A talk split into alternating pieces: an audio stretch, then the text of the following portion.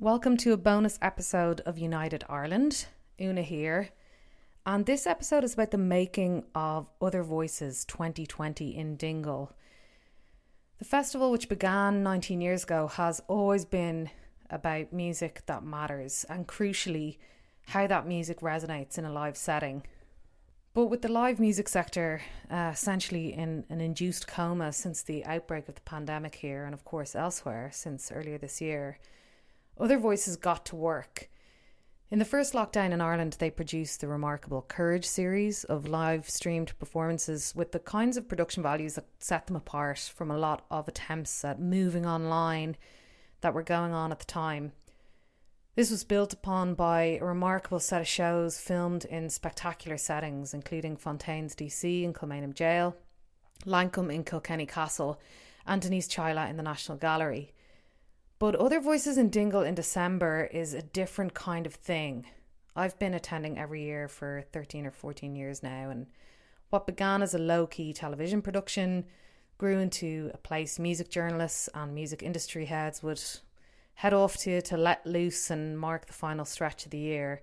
Evolved into a full blown festival with thousands now hitting Dingle that first weekend in December, enjoying the town's amazing pubs the Music Trail, which is a full on music festival of its own, and the After Dark Club Nights in the Hillgrove, Jim Carroll's banter interview sessions in Foxy John's, and Ireland's Edge, conference at the Skellig Hotel, which draws politicians and academics and scientists and artists and others.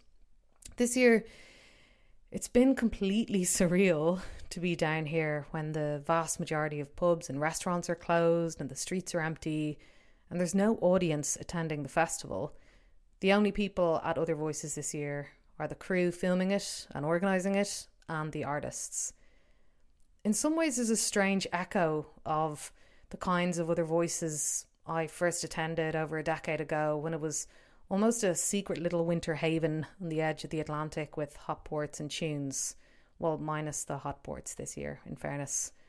So, this episode is about how the crew actually did what they did with artists such as Hozier and Damien Dempsey, Pillow Queens performing an extraordinary debut live performance from For Those I Love, and new artists um, like CMAT and Nilo and loads more. This year's digital edition of Other Voices in Dingle has become something else, which, although it's a highly unusual setting and setup, that's an evolution in tune with the festival and an entity and a team that is constantly evolving and responding and snow, storm, or pandemic always somehow happening. On this episode, we wanted to give all those other voices fans who really treasure heading down to Dingle every year a feeling of the festival from a distance. We begin with something quite rare in Ireland these days an audience made up of the other voices working crew who were filming the performance, reacting to a live set that had just finished up in St James's Church.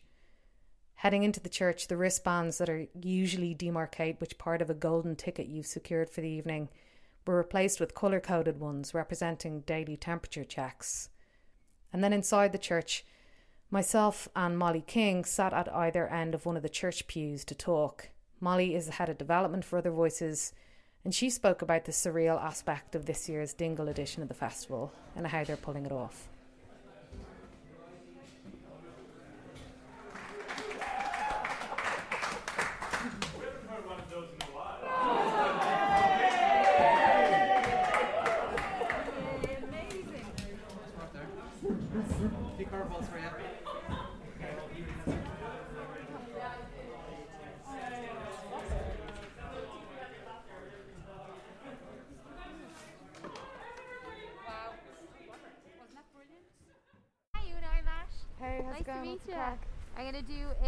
Temperature check. Oh, sure. And then Molly will be with you in two seconds. There you go. Just keep that in your pocket. Uh, come on and stand in out of the wind.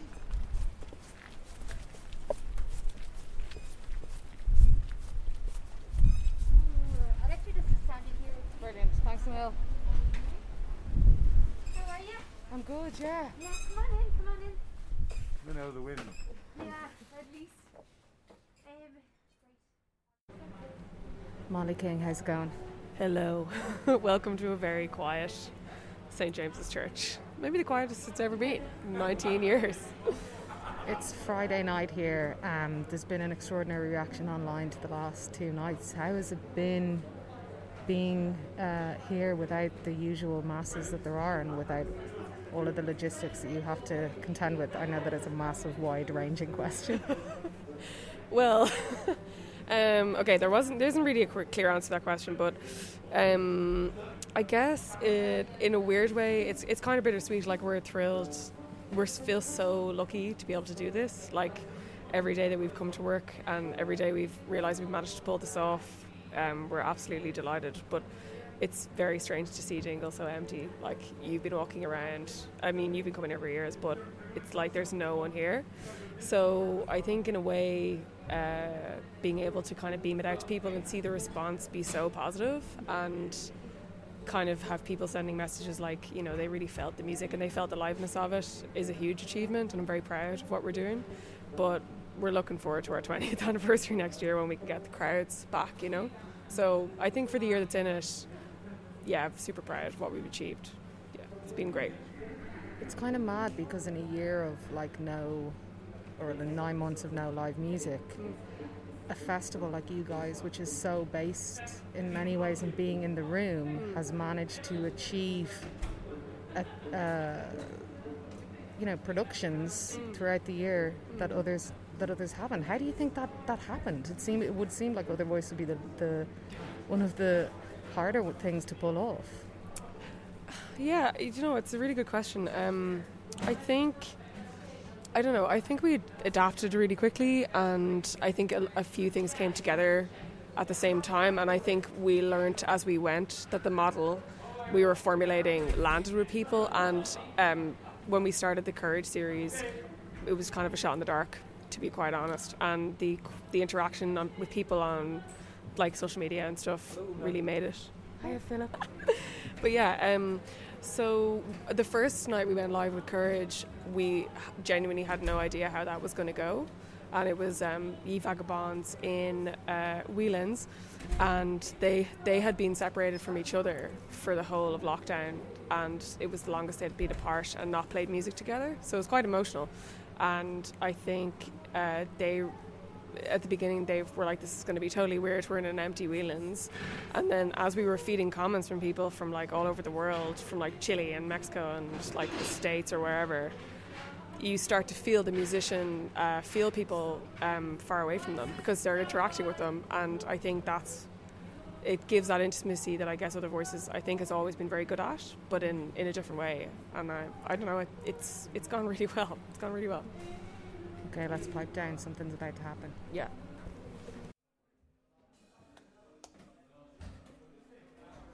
Pamela Connolly is the singer, guitarist, occasional bassist with the Pillow Queens, a band to release their debut album in Waiting this year, one of our cultural highlights of 2020 on United Ireland. Despite their accompanying tour being postponed, the album did exceptionally well, and playing other voices is a dream for the band something they wrote on a bucket list starting out just get to that church. I sat down in Benner's Hotel with Pam for a chat. How does this uh, moment at Other Voices uh, compare to previous years? Um, it's a bit of a ghost town, I'll have to say. Uh, it's a bit um, dry in the liquid sense, but not in the like there. You know, there, there will be crack to be had. There's obviously uh, a great bunch of people here, but uh, yeah, it's it's a it's a lot quieter, and um, people are a lot more. Uh, they have their wits about them a little bit more than they usually would, but that's okay. um, but it is it's strange, but I I still love that we're here because it's something to do. Like, in a weird way, it feels like like watching the comments come in from people watching online and stuff. It feels like it's connecting in a way um, that maybe even the people running the festival didn't anticipate. Like, it seems to be some kind of heart that people are gathering around this year. I'd say as well as that, there's probably people who are connecting with the festival who had never even considered to come down um, and probably will now in future. So it's it's it's probably reaching a wider audience than it would normally. um, because people are just kind of gagging for that. Um, I don't know the cre- creativity and just kind of w- watching live music and and something that feels you know this is an annual event something that is is is trying its best to bring some sort of normalcy in the world although it is probably the strangest uh, version of this but like it's it's still the only thing of its kind in the in in the country. I don't know about the world but like that is trying to actually do something like what they normally would. Like we've we've come down to dingle at the very least. Where's your head at, like, in terms of how can you gear yourself up for performing not in front of an audience? How do you conjure the energy or the or the feedback? Even um, it must be such a different thing to do performance wise. It is because you do get a lot of um, you do get a lot of your energy from the audience, but a lot of the time as well. sometimes when we're performing, because of because of our nerves, we try to forget that they're there in the first place. You know that you don't look up, or like you look at the back of the room. So you kind you've kind of already um, prepared for this moment. It's just that there's actually no one there this time, and we still like we've done a few empty empty room kind of streamy performances and it hasn't been lackluster. I haven't noticed our energy change. Like maybe uh, like once they say right uh cameras on we're we just we try our best to do it as if there was a room full of people because we know that it is actually going out to people who want to see something that is that is familiar to a lot like like they would see live. So you know you're not going to s- like stand there and play as if you're just doing a sound check or something. You have to you're still performing. Mm. I think that's the most important thing but it, it you probably have to dig a little bit deeper because there's you're not you're not getting any um you know energy from an audience Your record connected in a way, in a massive way this year um, with people, despite the fact that there were no gigs. I remember we were talking earlier in the year about maybe this will be a moment where the recorded art lands more because it's all people have. As you kind of draw to the end of, of the year, how are you feeling ab- about that? Like, what I heard the boys from Fontaine say that it'd be almost like they they they don't even feel like they released a, a record because they haven't been able to get that live um, or the audience like recognition or feedback or whatever. Now, mind you, they have a Grammy nomination, so they definitely released a record. complaining too much. um, see, the thing is, I guess we don't have much to compare it to. It's our debut, so we are taking it as it is. We know that obviously, if it was a different, if the circumstances were different, we know that nothing, our, the way the year would have went would have been completely different. We would have been on tour. We would have, we would have travelled to places that we'd never been before.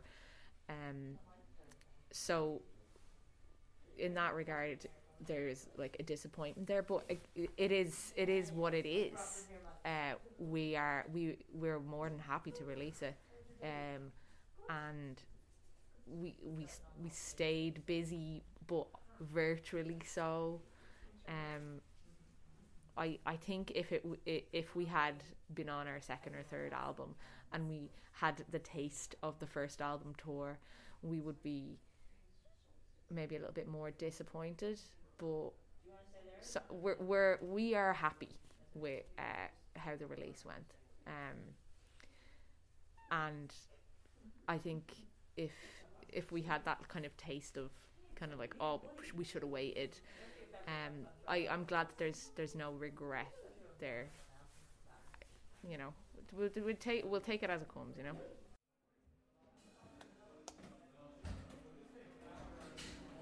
Pillow Queens were still loading out of the church after their set when I grabbed the man who personifies and leads other voices, Philip King, on what was a pretty windy, as you'll hear, and cold night for his perspective on how things were going.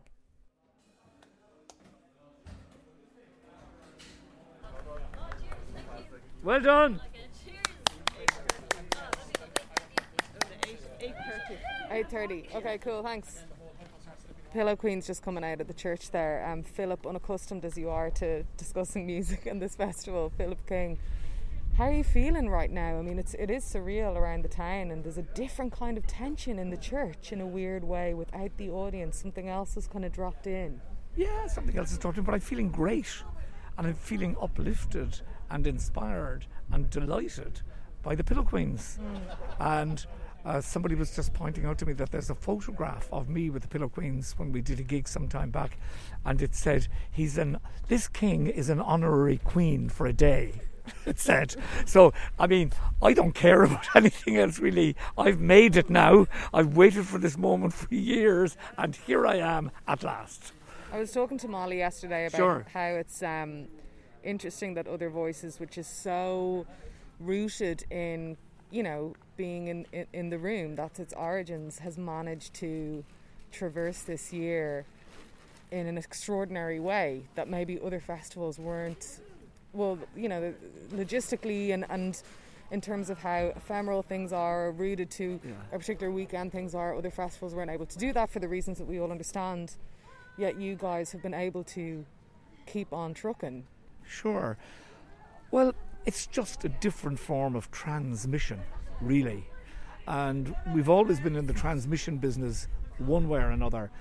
Many years ago, um, John Mulholland, who's now editing The Guardian in New York, and myself had a conversation in London, and we streamed some things from this church.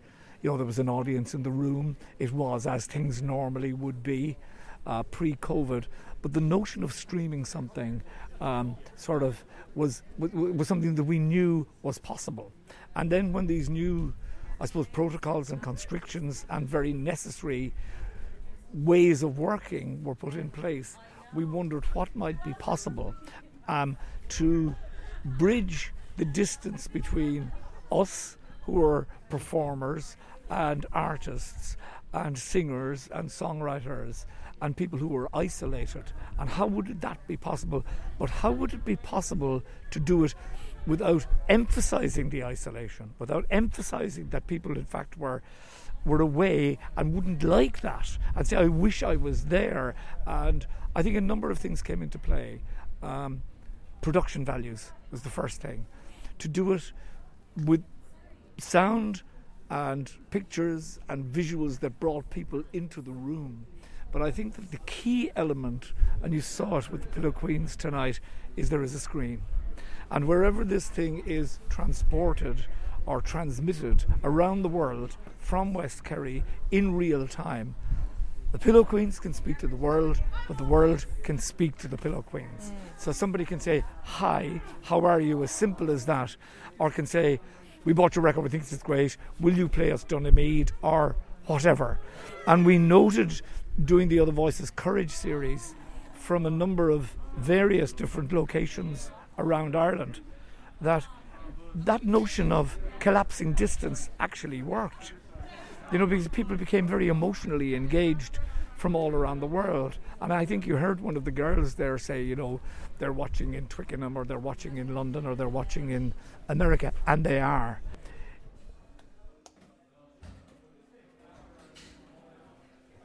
At the helm of the live stream this year was Maykay, who did a really great job of bridging that gap between the audience watching and chatting online and the performances.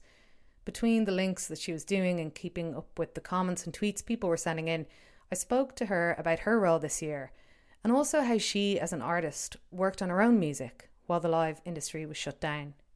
I um, thankfully didn't really understand uh, kind of the difference the job would be this time. I think if I had, I would have been extremely anxious, and I don't think I would have done as good a job. It's day five, and I'm kind of understanding now that this is a global live stream, which sounds so stupid, but it's really hard to comprehend because no one in front of me. I think when we started incorporating the tweets and stuff more, I started seeing what people were watching.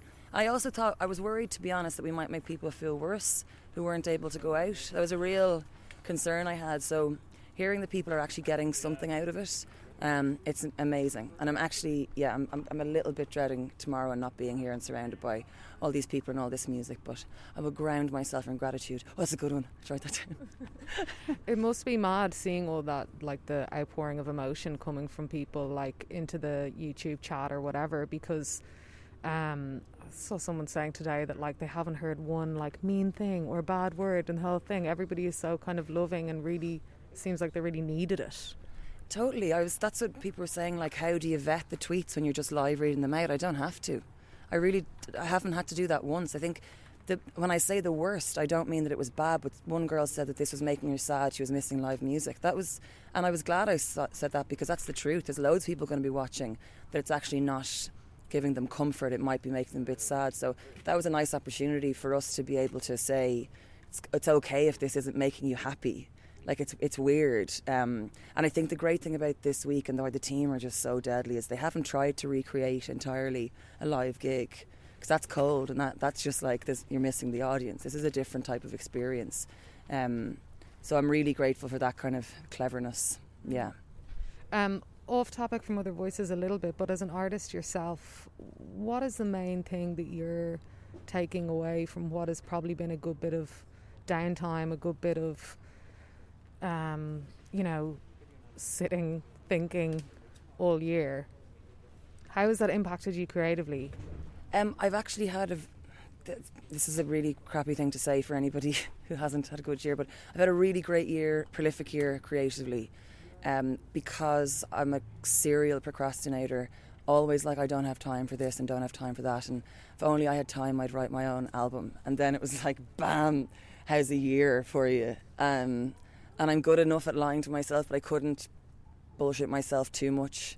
So it was just like I have to get stuck in and, and do something. And I've done some stuff I'm really proud of. But the really nice thing is I don't feel this pressure. You don't suddenly go into the mill of release dates and touring dates and planning and all that. It's been nice to just focus on actual work, the work itself and the art itself, and not be having to, yeah, not having to worry about what to do with it yet. Amazing. That's great. I'm really happy to hear that, and I cannot wait to hear new bits. I'm going to probably make you listen to it today. On Saturday night, the nation and the world was introduced to a Dublin artist called David Balfe, who performs as For Those I Love. We've been banging on about his work for a while now on United Ireland, and although he was one of the most anticipated artists on the lineup, making his debut live performance, I don't think anyone expected what was going to unfold in the church when he played. Two things happened for me during that performance that haven't really happened before. The first was that it was the first time in my life that I've cried at a gig from start to finish throughout. The potency of his performance, his work, what it means, the art that he's making, what it's about, and how he's channeling that was at times simply overwhelming, really. The second thing is that I haven't been able to capture that performance in words, written or spoken. That's not something I tend to struggle with. Writing about music is, after all, my job, has been for over 20 years. But what happened was just something else. It's something I'm still processing. After the gig, crew members emerged from the church in tears, including Other Voices music producer Aoife Woodlock, who I spoke to the day after that performance and who ends this episode bringing it all back home and what it's all about ultimately, as corny as it sounds, but it's real. It's about the music. In the 19 years of Other Voices, uh, 17 of which I've been here, I don't think I've ever seen the crew leave a performance in the way they did last night. To see, you know, the the youth, the, the North Side Dublin Buttes, Pillow Queens, and to finish off with their friend, which I didn't know when I was booking them, that they actually were friends with each other. To see David Balfe basically have his love songs to his friend Paul Curran. Um, I went back, started looking at all of Paul Curran's poetry, um, which makes the the loss even greater when you see what a gem that he lost. The performance was, people described it as open heart surgery. It really, really was. I've never seen anything that raw. I've never seen our crew leave and walk different sides around the side of the church. And uh, everybody was crying. And I honestly have never seen that before. And um, he took us on a very emotional, beautiful journey. I think when um, you see something like that and experience something like that, it must put all of the worries or apprehensions about doing other voices without an audience to bed, really, because stuff just cuts through either way. Um, how uh, apprehensive were you about um, these five days? From a logistics point of view, from a booking point of view, I mean, it's such a, a huge challenge to try and make something translate on screen. I wasn't apprehensive because I had done Courage from the early lockdown. And with Courage, we started out with, uh, I think, maybe five people in Whelan's, one in each room working.